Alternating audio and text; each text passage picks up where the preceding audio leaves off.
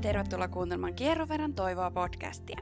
Tämän podcastin aiheena on tahaton lapsettomuus ja se kertoo erilaisten ihmisten tarinoita aiheen ympäriltä.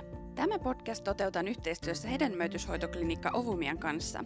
Osassa jaksoissa vierailee heidän asiantuntijoitaan kertomassa tahattomasta lapsettomuudesta ja siihen liittyvistä hoidoista. Ovumia on Suomen ainoa hedelmöityshoitoihin erikoistunut klinikkaketju. Ovumian klinikat sijaitsevat Helsingissä, Tampereella ja Jyväskylässä.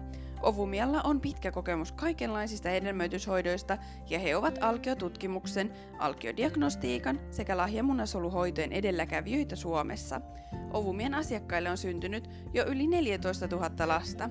Jos lapsettomuushoidot ovat sinulle ajankohtaisia tai haluat saada aiheesta lisätietoja, niin pääset helposti alkuun varaamalla ajan ensikäynnille osoitteessa ovumia.fi. Kannattaa ottaa kierron verran toivoatili seurantaan myös Instagramissa, niin saat aina ajankohtaisen tiedon uusimmista jaksoista sekä paljon muuta sisältöä tahattomaan lapsettomuuteen liittyen. Minun nimeni on Jaana Vaholuoto ja tulen toimimaan tämän podcastin juonteena. Minun oman tarinani tahattomasta lapsettomuudesta löydät blogista osoitteesta kierroverantoivoa.fi. Podcastissa kerrotut tarinat ovat aina kertojen omia näkemyksiä ja kokemuksia heidän matkaltaan, eivätkä näin ollen sisällä terveydellistä neuvontaa. Käännythän aina terveydenhuollon asiantuntijoiden puoleen oman terveytesi ja mahdollisten hoitojesi tiimoilta. Nyt lämpimästi tervetuloa kuuntelemaan tämän päivän jakso. Hei ja tervetuloa kuuntelemaan Kierron verran toivoa podcastia. Tänään meillä on vieraana psykologi, psykoterapeutti ja seksuaaliterapeutti Mirka Paavilainen. Tervetuloa. Kiitos. Ihan huippuhienoa saada sut vieraaksi tänne meille. Ja meillä on aiheena tänään seksuaalisuus ja tahaton lapsettomuus tietysti siihen liittyen. Mutta me voitaisiin aloittaa tällaisella ehkä vähän kevyemmällä kysymyksellä, että jos kertoisit hieman itsestäsi. Joo, mä olen siis psykologi, niin kuin sanoit, ja sitten mulla on erinäisiä lisäkoulutuksia. Mä olen psykoterapeutti ja muun muassa seksuaaliterapeutti, mikä nyt on ehkä keskeistä, keskeistä kun tänään puhutaan seksuaalisuudesta. Ja mä työskentelen lapsettomuuspsykologina hedelmöityshoitoklinikka Ovumiassa Tampereella ja sitten psykoterapeuttina niissä samoissa tiloissa yksityisesti Ovumia perheklinikalla. Ja mä olen täältä Pirkanmaalta kotoisin ja asun perheeni kanssa Tampereella. No sitä mä ensinkin kysyä, että kun istutaan täällä Tampereella tornihotellissa, että, että oletko täältä päin, että ei ollut pitkä matka. Joo, ei ollut pitkä matka. Täällä asun. Ihan manselainen. No niin, no tämä on hyvä paikka sitten jutella näistä asioista. No mitä kaikkea sun työhön kuuluu?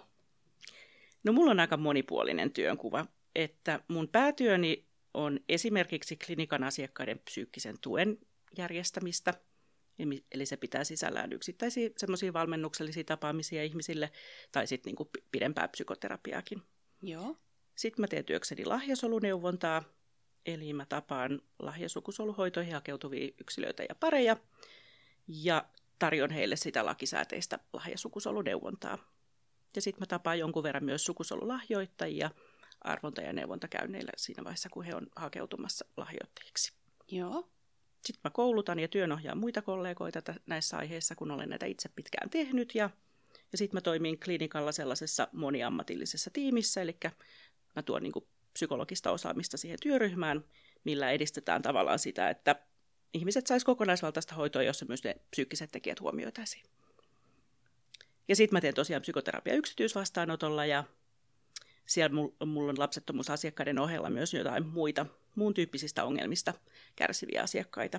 Ja koulutan ja työnohjaan, ja sitten mä oon ryhtynyt myös pienimuotoiseksi someaktiiviksi, eli tarjoan psykoedukaatio näistä aiheista somessa, Instagramissa etenkin.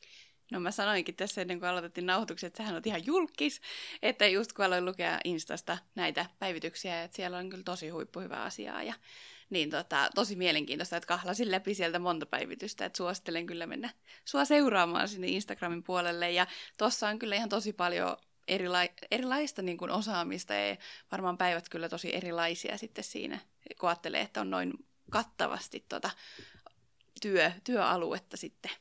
Joo, siinä on paljon kaikkea. Kyllä, ei tule tylsää. Ei tuu. Ja sanoitkin tuossa aluksi, että 20 vuotta kun olet tehnyt alalla töitä. Joo, joo, mä totesin just, että mä oon ihan kohtapuoliin ollut 20 vuotta psykologina ja sitten lapsettomuuspuolella töissä no, reilut 10 vuotta, varmaan 12. No, kuulostaa kyllä hyvältä ja sitä me ensinnäkin seuraavaksi kysyä, että kun teet töitä tahattomaan lapsettomuutta kokeneiden kanssa, niin miten ajauduit tekemään töitä juuri heidän kanssaan? Mm, no oikeastaan mun oman lapsettomuuskriisin myötä tai sen jälkeen. Et mä oon nuorena psykologina ö, puolisoni kanssa alkanut yrittämään lasta ja sitten sitä lasta ei tullutkaan niin kuin piti. Ja tota, se oli ehkä mulle semmoinen käännekohta tai semmoinen jotenkin takavasemmalta iskenyt iso kriisi. Ja mä ajattelin, että mä en mitenkään niin kuin nuorena psykologina, vaikka oli mielenterveyden ammattilainen, niin ehkä ollut sille mitenkään osannut varustautua, että miten sellaisessa tilanteessa niin kuin voi toimia ja pärjätä.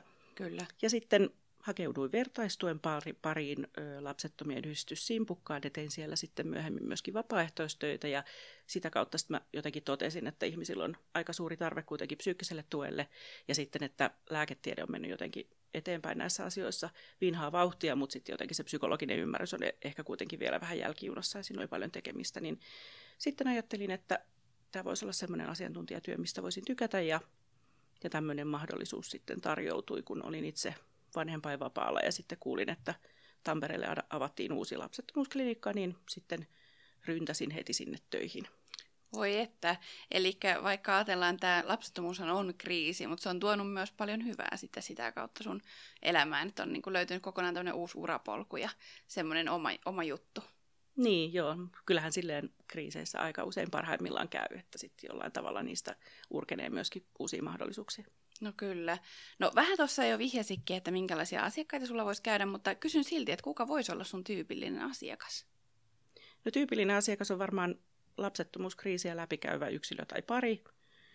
Sitten mulla käy myöskin paljon raskauden aikaisia menetyksiä kokeneet ihmiset käynneillä. Ja sitten jonkun verran mä tapaan myöskin sit sellaisia asiakkaita, että joilla on joku muu perhesuunnitteluun liittyvä kysymys tai, tai kriisi meneillään. Että esimerkiksi erimielisyyttä lapsen hankkimisen suhteen tai sit epävarmuutta siitä, että uskaltaako lasta ylipäätänsä yrittää. Nämä on ehkä niitä kaikista tyypillisempiä. Aivan niin, että voi tulla jo siinä vaiheessa, kun se ei ole vielä ihan tapetillakaan, että, että ollaan raskauduttu tai raskautumassa tai halutaan raskautua, vaan vielä mietitään niitä kysymyksiä, että onko Joo. se meidän juttu. Joo, Kyllä. Joo, mä ajattelen, että mä oon perhesuunnittelupsykologi, niin siihen liittyy niin kuin muutakin kuin ne kriisit. Niin, mä just sanoin, että se on hyvä nimi sille, koska vähän niin kuin perhesuunnitteluneuvola, että Aivan. siellä on kaikkea ehkäisystä sitten neuvontaan, että Joo. juuri näin. No tänään meillä on tarkoitus puhua tosiaan seksuaalisuudesta ja sen haasteesta nimenomaan tätä tahatonta tahatonta lapsettomuutta kokeneilla, mutta voitaisiin kuitenkin aloittaa siitä, jotta ymmärretään ehkä paremmin, mistä on kyse, niin minkälainen kriisi tahaton lapsettomuus on? No se on suurelle osalle, ei tietenkään kaikille, mutta suurelle osalle ehkä sen asti sen elämän suurin kriisi, koska lapsen saaminen on monelle kuitenkin semmoinen yksi elämän tärkeimpiä tavoitteita tai unelmia. Ja kuormittavuudessa se lapsettomuuskriisi vertautuu tutkimusten mukaan esimerkiksi lähiomaisen menettämiseen tai johonkin vakavaan sairastumiseen, esimerkiksi niin kuin syöpään sairastumiseen. Ja lapsettomuutta kuvataan aika usein semmoisena tunteiden vuoristoratana, johon niin kuin sen surun lisäksi kuuluu hirveästi kaikkea muuta. Siihen voi kuulua pelkoa ja vihaa ja kateutta ja syyllisyyttä ja häpeää ja sitten tyypillisesti sellaista epätoivon ja toivon vaihtelua riippuen kuukautiskierron vaiheesta. Voin allekirjoittaa heti tähän kättelyyn ihan kaiken ton. Mm. Et just varsinkin ton tunnemyrskyt ja pe- pelon tulevasta ja noin haasteet. Mutta aika rankalta kuulostaa se vertaus juuri vaikka läheisen kuolemaan tai tuommoiseen vakavaan sairastumiseen, että kun on ollut vaikea kuvata ihmisille, jotka ei ole kokenut tahatonta lapsettomuutta, että millaista se sitten on, mm-hmm. niin toi on kyllä niin kuin aika pysäyttävä kuvaus, että et, et se oikeasti on niin kuin tosi suuri suru tai kriisi. Joo, aiheuttaa uhkaa siitä, että jos se toive ei toteudukaan, niin, niin mi, mitä, mitä elämä sitten on. Kyllä. No, seksi ja raskauden yrittäminen liittyy tietysti vahvasti toisiinsa. Tiedetään, että näinhän tämän asian yleensä pitäisi mennä, että kun olemme ollut koulussakin, niin varoitellaan kovasti, että älä harrasta seksiä ainakaan suojaamatonta, jos et halua olla raskaana. Näinhän se vaan ei sitten aina mene. Mutta minkälaisia ongelmia seksielämässä voisi ilmaantua, kun lapselle on annettu lupa tulla, mutta sitä ei sitten ehkä kuulukaan? No haluttomuus on varmasti se yleisin ongelma. Ja toki sitten niin naisilla haluttomuuden myötä ilmenee myöskin kostumisvaikeuksia ja yhdyntäkipuja ja orgasmivaikeuksia. Ja miehillä niin ikään ehkä myöskin haluttomuus alkaa olla sit se, niin se yleisin ongelma. Sitten totta kai erektiohäiriöitä, siemensyöksyn ennenaikaisuutta tai viivästymistä. Ja miehet mä ajattelen, että kokee etenkin yleensä suurta vastuuta ja paineita siinä tilanteessa, jos se raskauden yrittäminen pitkittyy joten niin kuin se on aika ymmärrettävää, että ne suorituspaineet voi kuitenkin heikentää sitä yhdyntähalukkuutta ja sitten loppupeleissä kuitenkin, että monella alkaa ilmetä semmoista niin kuin välttämiskäyttäytymistä, eli että toivotaan, että siihen niin kuin minkäänlaiseen seksuaalisuuteen viittaavaan toimintaan ei tarvitsisi ryhtyä. Joo. Ja nämä on ihan yleisesti niin kuin suurimmalla osalla, ketkä sitten pitkittyy tämä toive ja alkaa se raskauden yrittäminen käydä tosiaan vähän niin kuin työstä. Joo, sanotaan, että seksiä lääkärin määräyksestä, eli se mm. ei niin kuin, siitä häviää tavallaan niin kuin herkästi kaikki ne elementit, minkä takia sitä seksiä on sitä ennen harrastettu, ja jäljelle jää tavallaan vaan se semmoinen suorituskeskeinen ajatus siitä, että silloin joku muu funktio sillä seksuaalisuudella kuin sitten se, mitä se on siihen mennessä ollut. No se on kyllä justiin, ja siitä häviää nimenomaan kaikki se kiva, kiva puoli häviää, ja siitä tulee työtä. Aivan. No, tota, no miten ylläpitää? Tämä nyt on aika kliseinen kysymys, koska oikeasti en tiedä, että onko tämmöisen vastausta, mutta miten mä kysyn silti ylläpitää kipinää ja intohimoa, kun seksi alkaa ajoittua helposti sen kalenterin mukaan, että, että koska on ovulaatio, niin kuulee ei muuta kuin kotiin ja pitäisi homma suoriutua. No mä ajattelin, että kun puhutaan ovulaatioseksistä, niin ehkä siinä olisi semmoinen ö, monella toimiva juttu se, että luovuttaisin siitä ajatuksesta, että sen seksin ylipäätänsä pitäisi olla hirveän intohimosta ovulaatioaikaan. Joo. Mm, et monet kasaa itselleen hirveitä paineita siitä, että sen ovulaatioseksin pitäisi olla jotenkin tajunnan räjäyttävää, jotta siitä voisi raskaus alkaa. Ja sitten taas kuitenkaan niin kuin tutkimuksissa ei ole havaittu semmoista yksiselitteistä ö, yhteyttä esimerkiksi niin kuin sen naisen orgasmin ja hedelmöittymisen välillä. Joo. Eli että todennäköisesti niin kuin, että se ei ole niin, että sen täytyisi olla Hollywood, Hollywood-tyyppistä tajunnan räjäyttävää seksiä, jotta siitä voisi raskaus alkaa. Niin tällä tavalla mä että ehkä voisi niin kuin vähän laskea sitä vaatimustasoa ja, ja pyrkiä jotenkin siihen, että se ovulaatioseksi nyt on mitä se on. Joo, ja voidaan sitten parisuhteen niin kuin hoit- hoitamiseksi ja nautti- nauttimiseksi parisuhteesta sitten harrastaa vähän erilaisempaa seksiä ehkä muuhun aikaan kalenterista silloin, kun siinä ei ole sitä suorituspainetta. Niin, aivan, joo. joo. Että kyllä monet kokee, että se sitten niinku auttaa, että nämä asiat on tavallaan yhdessä sovittu mm. ja että et, et siinä on niinku yhteinen tavoite. Kyllä. Ja sitten niinku, että se muu aika on sitten kuitenkin sitä semmoista niinku laadukkaampaa ja ylipäätänsä, että keskitytään enemmän muuhun kuin siihen yhdyntään. Just näin. No, miten sitten suoriutua seksistä, jos mielis pyrkii koko ajan, tai pyörii koko ajan pelko epäonnistumisesta, ja toisaalta sitten to, toinen niin kuin vasta tähän on, että mieli voi mennä jo siihen aikaan, että jos se vauva sitten syntyy, ja miten se hoidetaan, ja muuta, ja menee sen tulevaisuuteen, niin miten tehdä sitten, jos seksi vaan ei onnistu, kun paineet siitä suoriutumista on liian suuret? Tällöin mä aika usein ehdotan ihmisille, että voisiko siinä pitää taukoa, eli että voisiko olla semmoisia kiertoja, edes yksi jolloin sitä ovulaatio ei tikuteta. Joo. Ja että yksinkertaisesti otetaan luova tauko. Välillä tietysti ihmisille, jotka käy hoidoissa, niin on he hoidottua mukanaan siihen semmoisen helpotuksen, että, eh, että silloin tavallaan sen eh, vastuun siitä lapsen yrittämisestä voi siirtää sinne hedelmöityshoitoklinikan henkilökunnalle ja sitten alkaa itse niin kuin keskittyä vaan siihen muuhun, mitä seksuaalisuuteen kuuluu. Et mä että semmoinen maltti saattaa auttaa. Ja osa ihmisistä sanoo, että jos on niin kesän takia ollut taukoa hoidoissa, niin sille, että se saattaa kuitenkin vaikuttaa myöskin niin, että, että sitten jotenkin oma seksuaalisuus pääsee, pääsee jollain tavalla palautumaan. Kyllä. Tämän voin kyllä hyvin allekirjoittaa, että seksistä tuli kummallisesti paljon hauskempaa sitten, kun se klinikka otti vastuun siitä Aivan. lapsettomuustilanteesta, että, että vaikka eihän he sitä meidän puolesta tietenkään voi Joo. hoitaa, mutta niin kuin, se henkisesti se tuntui siltä, että nyt joku muukin kantaa tätä taakkaa yhdessä. Nimenomaan. Me voidaan oikeasti sitten käyttäytyä niin kuin ehkä vähän enemmän silleen kuin norm- normaalissa niin, tilanteessa, aivan. jos nyt näin voi sanoa. No, minkälaisessa tilanteessa kannattaa tulla sitten seksuaaliterapeutin vastaanotolle? No, siinä tilanteessa, että jos selkeästi se, siinä alkaa seksuaalisuuden saralla olla niin kuin, mm, vaikeuksia, jos käy itsellä mielessä, että, että voisikohan tämä hakea jotain apua, niin ilman muuta kannattaa lähteä. Kyllä. Ja totta kai sitten, että jos siihen, etenkin, että jos siihen liittyy myöskin parisuhteen vaikeuksia, eli niin kuin, että se tilanne aiheuttaa myöskin parisuhteen vuorovaikutukseen jotakin niin kuin ongelmakohtia, niin, niin ilman muuta kannattaa niin, että puimaan niitä asioita vähän niin kuin yhdessä ja ehkä saa vähän eri, erilaista perspektiiviä siihen, kun juttelee ammattilaisen kanssa, koska siinähän nimenomaan helposti varmaan käy niin, että odotukset on kovat ja sitten tulee se tämä pakkopulla ja Aivan. suoriutuminen ja sitten se on tosi hankala yhtälö siinä, kun ollaan niin kuin tavallaan henkisesti tosi tiukilla ja aihe on niin kuin herkkä niin lähtee sitten keskustelemaan rakentavasti, niin siinä on aika monta sellaista haastavaa, haastavaa tekijää yhdessä. Aivan, joo. Ja sitten tietysti, kun monesti toi voi olla tilanne, missä ihmiset joutuu olemaan useamman vuoden Kyllä. Niin, niin sillä että se ei välttämättä kuitenkaan sit niin kuin ole mikään semmoinen heti nopeasti ratkeava kriisi. Kyllä, että mieluummin ehkä vähän aikaisemminkin hakea apua kuin liian myöhään. Sit. Niin, aivan joo. Joo, ja eikä tosiaan ole niin, että seksuaalisuuden ongelmat, että ne olisi jotain, jotka nyt vaan on tai ei ole, mm. etteikö niihin voi saada apua. Että ilman muuta kuitenkin niihin on olemassa kaikki hoitomenetelmiä, millä kuitenkin voidaan saada kohennettua sitä tilannetta. Aivan. No, tähän liittyenkin onkin vähän tämmöinen seuraava kysymys, että onko kipinää mahdollista saada takaisin sitten tai uudelleen syttymään sen jälkeen, kun yrittämistä on tullut pakkopullaa? Ja jos se on mahdollista, niin miten? aika monet kokee se hyödylliseksi, että, että jotenkin, että se tosiaan, että raskauden yrittäminen, jos se voi ulkoistaa hedelmöityshoitoklinikalle, niin hienoa. Ja sitten ylipäätänsä kannattaa ehkä miettiä sitä, että mikä siinä seksissä on ollut, tai seksuaalisuudessa on ollut ö, puolensa vetävää ennen sitä lapsettomuutta.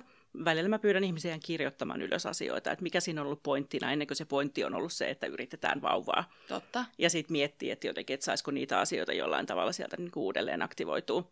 Joo. Ja sitten mä ajattelin, että ihan sitten niinku seksuaalisuuden toteuttamisessa niin monet kokee hyvänä sen, että on kuitenkin sit niinku entistä enemmän painottunut semmoiseen niinku läheisyyteen ja, ja mm, kosketteluun ja, ja sellaiseen muuhun. Ja tavallaan on saatettu sopiakin se, että jos se nyt ei johda yhdyntää, niin se on erittäin ok.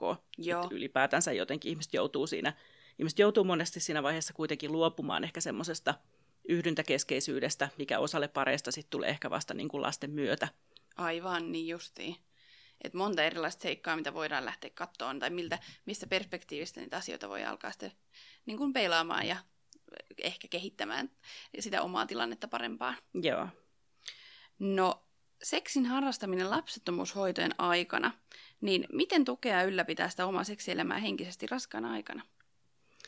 No varmaan nuo edellä mainitut asiat öö, ja etenkin mun mielestä se, että, että jotenkin, että sitten, sitten kuitenkin, että lapsettomuusklinikka on vastuussa siitä lapsen yrittämisestä. Kyllä. Niin sitten keskitytään sitten kotona muuhun.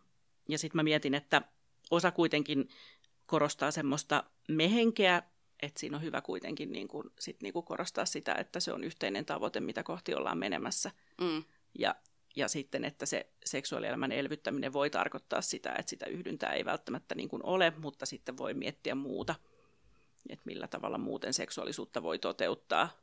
Ja sitten ehkä semmoinen käytännön asia, että monella kuitenkin se niin kuin, ö, seksuaalisuuden toteuttaminen saattaa kuitenkin niin sanotusti triggeröidä sitä lapsettomuuteen liittyvää tuskaa, niin niissä tilanteissa mä jotenkin ajattelisin, että sen sijasta, että, että jotenkin pyrkii välttämään sit niitä sellaisia tilanteita kokonaan, niin voi ehkä pyrkiä sitten niinku siirtämään huomioon aina takaisin siihen, että mitä siinä ollaan tekemässä – ja niin kuin, että miltä kehossa tuntuu ja mikä se, mikä se hetki on, missä siinä ollaan. Kyllä. Niistä jotenkin niistä peloista. Niin, että ei niin kuin, tai yrittää tietoisesti, vaikka mieli menisikin, eksyisi vähän väärille poluille ehkä ja herättää, herättää niitä tavallaan niitä hu, niin kuin ehkä ikäviä tunteita, niin sitten just tietoisesti pyrkii niin kuin takas palauttamaan siihen tilanteeseen, missä just nyt on ja miksi. Just näin. Toi oli hyvä vinkki kyllä. Ja sitten myös tuohon, mitä sanoit muuten aikaisemmin tuosta hellyydestä ja muusta, että voi sopia, että se ei aina niin kuin, että et semmoinen pienet hellyyden nostukset ja muuta, niin ne on niin kuin varmaan myös sellaista, mikä vähän niin kuin tuo sitä semmoista erilaista sisältöä siihen parisuhteeseen siinä hetkessä, kun yritetään lasta ja muuta, että sen ei ole pakko johtaa aina siihen yhdyntään, ja, ja että sitten, koska muuten käy helposti niin, että sitten niitä pieniä hellyyden osoituksia ei anneta, kun molemmat yrittää välttää sitten sitä itse, itse niin tuota seksin harrastamista. Joo, just näin, ja tämä on sen noidankehä, mihin ihmiset herkästi joutuu, ja tavallaan se sitten johtaa siihen, että, että parisuhteessa muutenkin aletaan etääntymään toisista, niin. kun se hellyyskin jää pois. Niin, kun ei uskalla tavallaan antaa minkäännäköistä signaalia, ettei sitten taas joudu kohta niin kuin hommiin. Että, Aivan. Että on se Joo. kyllä uskomatonta. Ja sitten vaikka tämän tiedostaa tälleen niin kuin ihan, ihan jär, järkimielellä, niin näinhän siinä vaan tosi helposti käy. Aivan, juu, juu. E- juu että se on ihan niin inhimillistä. Ja se tulee ihan varkain. No, vaikka raskaus onnistuisi, niin eihän se aina takaa sit sitä, että se seksielämä jatkuu siitä, mihin se on alun perin jäänyt. Niin miten omaa seksielämää voisi tukea ja halukkuutta raskauden aikana tai sitten siinä pikkulapsiarjessa? Mm, mä ajattelen, että lapsettomuutta ja lapsettomuutta hoito, hoitoja läpikäyvät ihmiset on kuitenkin joutunut ja käymään läpi osin niitä semmoisia samanlaisia teemoja, mitä ihmiset sitten käy muutenkin niin kuin raskausaikana ja pikkulapsiaikana. Eli just sitä, että mitä muuta seksuaalisuus voi olla kuin yhdyntyjä, että jos sitä ei pysty tai ei huvita. Kyllä. Ja sitten mä ajattelin, että se, semmoistakin kannattaa ehkä sit niinku miettiä raskauden aikana ja pikkulapsivaiheessa, että, niinku, että, että on mi, omia arvoja ja että onko se seksuaalisuus omien arvojen mukaista toimintaa, että haluaako, että se seksuaalisuus kuuluu omaan elämään ja että se olisi niinku tärkeää. Kyllä. Ja jos se on, niin sitten voi ehkä just miettiä sitä, että, että millä kaikilla muilla tavoilla sitä voisi toteuttaa kuin ihan vaan sen yhdynnän kautta. Kyllä. Ja ehkä vähän sitäkin, että aika monet kokee jolla on ihan toimiva seksielämä, vaikka on niin kuin raskauksia ja pikkulapsivaihetta ja muuta, että, että jotenkin että ei välttämättä aina jää odottamaan sitä sellaista spontaania halua, Mm. että jotenkin että täytyisi jotenkin spontaani halu herätä ja sitten siitä tietää, että voisi ryhtyä johonkin seksuaaliseen toimintaan, vaan että turvallisessa parisuhteessa se voi olla tavallaan kevyempää ja sellaista, että nyt jotain voi lähteä kokeilemaan ja ajatellaan, että siinä saattaa kuitenkin turvallisessa suhteessa syntyä semmoinen niin sanottu responsiivinen halu, eli se syntyy vasta niin kuin sen toiminnan myötä. Kyllä. Niin, että vaikea ajatella, että siinä on kauhean levännyt ja semmoinen niin uhkeimmillaan tai hehkeimmillään, mm. että sitä hetkeä ei välttämättä tuu, eikä niin. et, et lopettaa odottamasta Aivan. sellaista.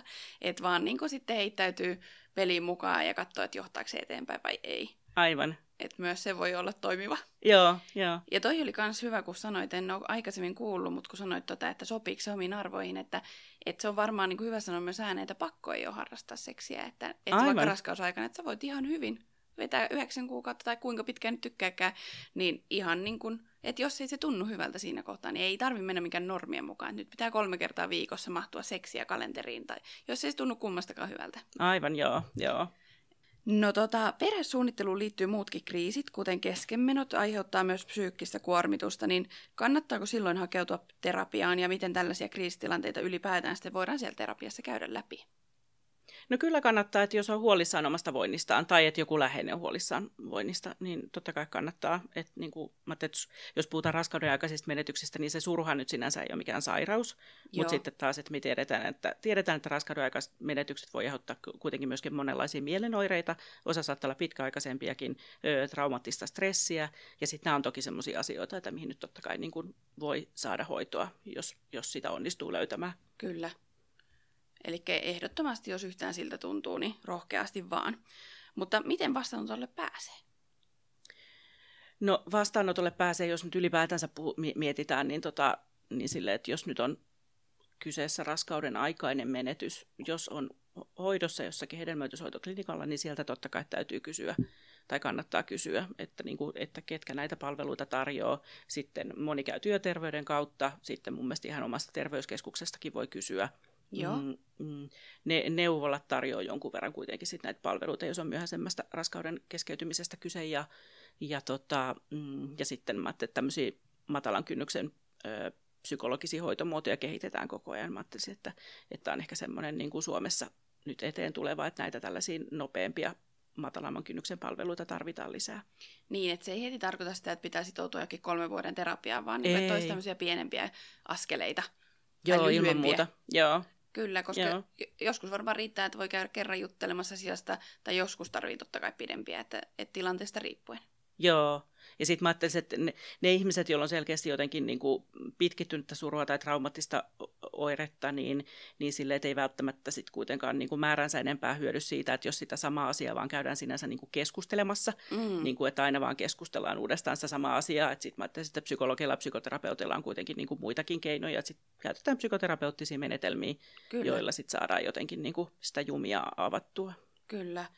No, mikäli hakeutuu terapiaan sitten taas jonkun seksuaalisuuteen liittyvän ongelman takia, niin miten sitä lähdetään sitten käsittelemään tai hoitamaan? Että mulle tulee ensimmäisenä mieleen jotakin leffoja, missä mennään niin tota, tällaiselle terapeutille ja sitten hän niin kädestä pitäen tulee ohjaamaan. Ja, et se, onko se niin vai miten se tapahtuu? Ei, Suomessa seksuaaliterapeutit ei, ei koske asiakkaisiin ja tavallaan, että siellä ei, siellä ei mitään seksuaalisia tekoja tehdä siellä vastaanotolla, vaan että keskustellen kartoitetaan sitä tilannetta ensin alkuun hyvin, että mistä siinä oikeasti on kyse. Että jos puhutaan seksuaalisuuden ongelmista, niin kyse voi olla kauhean monesta asiasta. Kyllä. Niin, niin, niin sille, että tilanne keskustellen kartoitetaan ja si, mitä sinänsä niin ajattelisin, että, että siihen nyt voi lähteä ihan turvallisin mielin, että seksuaaliterapeutit kuitenkin Suomessa on koulutettuja siihen, että he keskustelevat näistä asioista päivittäin ja se on heille ihan niin kuin arkista, vaikka se voi asiakkaasta tuntua alkuun ehkä jännittävältä. Kyllä.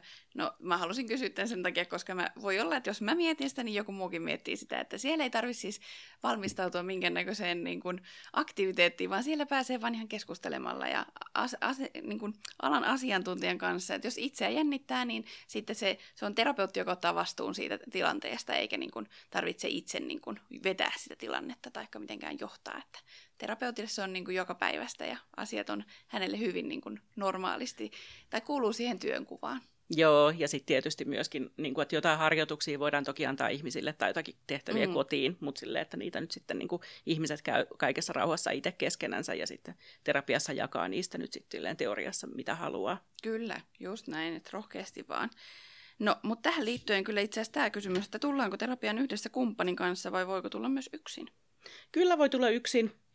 Että hirveän vaihtelevasti ihmiset käy. Että jos on joku semmoinen asia, että koskettaa yksilön jotenkin jaksamista ja hyvinvointia, niin silloin ihmiset käy yksin. Ja sitten, että jos se nyt on semmoinen, että, että oikeasti se on parisuhteeseen liittyvä juttu, niin sitten toki se on ehkä suotavaa, että molemmat tulisi. Joo. Niin, koska sitten tavallaan toisen ei tarvitse referoida niitä eväitä siellä kotona, koska ei se tietenkään ole sama, sama asia, kun pääsee niistä yhdessä juttelemaan. No, mitä muita vinkkejä tähän loppuun kysyisin, että mitä muita vinkkejä antaisit tahattoman lapsettomuutta kokeneille ja asiaa tällä hetkellä läpikäyville? No mä haluaisin ehkä sanoa tähän, tähän loppuun vielä sen, että me ollaan tässä nyt puhuttu aika vahvasti heteroseksistä mutta tota, mm, ja seksuaalisuudesta ylipäätään niin mies-naissuhteissa, mutta et ehkä se pointti, että, tota, että nämä samat asiat kuitenkin pätee myöskin et esimerkiksi niin kuin naispareihin, jotka sitten niin kuin yrittää raskautta ja jos se raskauden yrittäminen pitkittyy ja vaikka käydään hoidoissa – Kyllä. Niin, niin, tota, niin silleen kuitenkin, että tämmöisiä samanlaisia seksuaalivaikutuksia voi heillä olla ja tavallaan sitten pätee ehkä kuitenkin niin kuin samat, samat asiat kuin mitä tässä ollaan puhuttu niin kuin mies-naispareihin liittyen. Ja sitten myöskin mä ajattelen, että itsellisellä naisilla, jotka hakeutuu hoitoihin, jos ne hoidot pitkittyy, niin, niin silleen, että ihan samalla lailla nämä niin kuin voi vaikuttaa seksuaalisuuteen kuitenkin se tilanne. Että jotenkin mä ajattelin, että nämä on ehkä semmoisia aika universaaleja kysymyksiä riippumatta niin kuin siitä niin kuin parisuhdestatuksesta tai niin kuin sukupuolesta. Kyllä. Että ehkä se ja, tota, ja sitten jotenkin mä ajattelisin, että no toinen asia on ehkä se, että, että avun hakeminen ei tällä hetkellä välttämättä tosiaan ole kovin helppoa, että koska yksilöpsykoterapeuteista on, on pulaa, mutta, tota, mutta sitten, että pariterapeutteja saattaa olla esimerkiksi niin kuin paremmin saatavilla ja seksuaaliterapeutteja. Joo. Että, tota, että sit niin kuin kannattaa kuitenkin yrittää olla sinnikäs siinä avun hakemisessa. Kyllä, että ei, ei, ei luovuta heti, jos ei ensimmäiselle terapeutille löydy aikoja. Mm.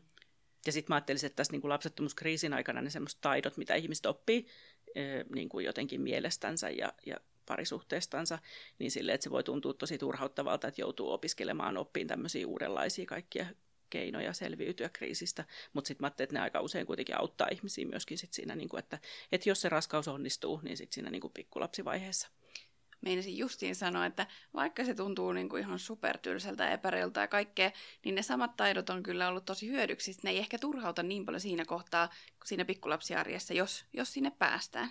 Ja toi oli tosi hyvä pointti, että sanoit tuosta, että ollaan puhuttu aika paljon just nimenomaan heteroseksistä ja siitä ajatuksesta just, että pitää suoriutua sen raskauden yrittämisen takia siitä seksielämästä, mutta totta, että totta kai se vaikuttaa kaikkien ihmisten siihen tunneelämään ja seksuaalisuuteen ylipäätänsä. Niin Aivan. Et voi tulla myös terapiaan, oli kyse sitten niin kuin siitä, että yritetään raskautta heteroseksin kautta tai on tilanne mikä hyvänsä, niin Aivan. kaikilla samoja haasteita.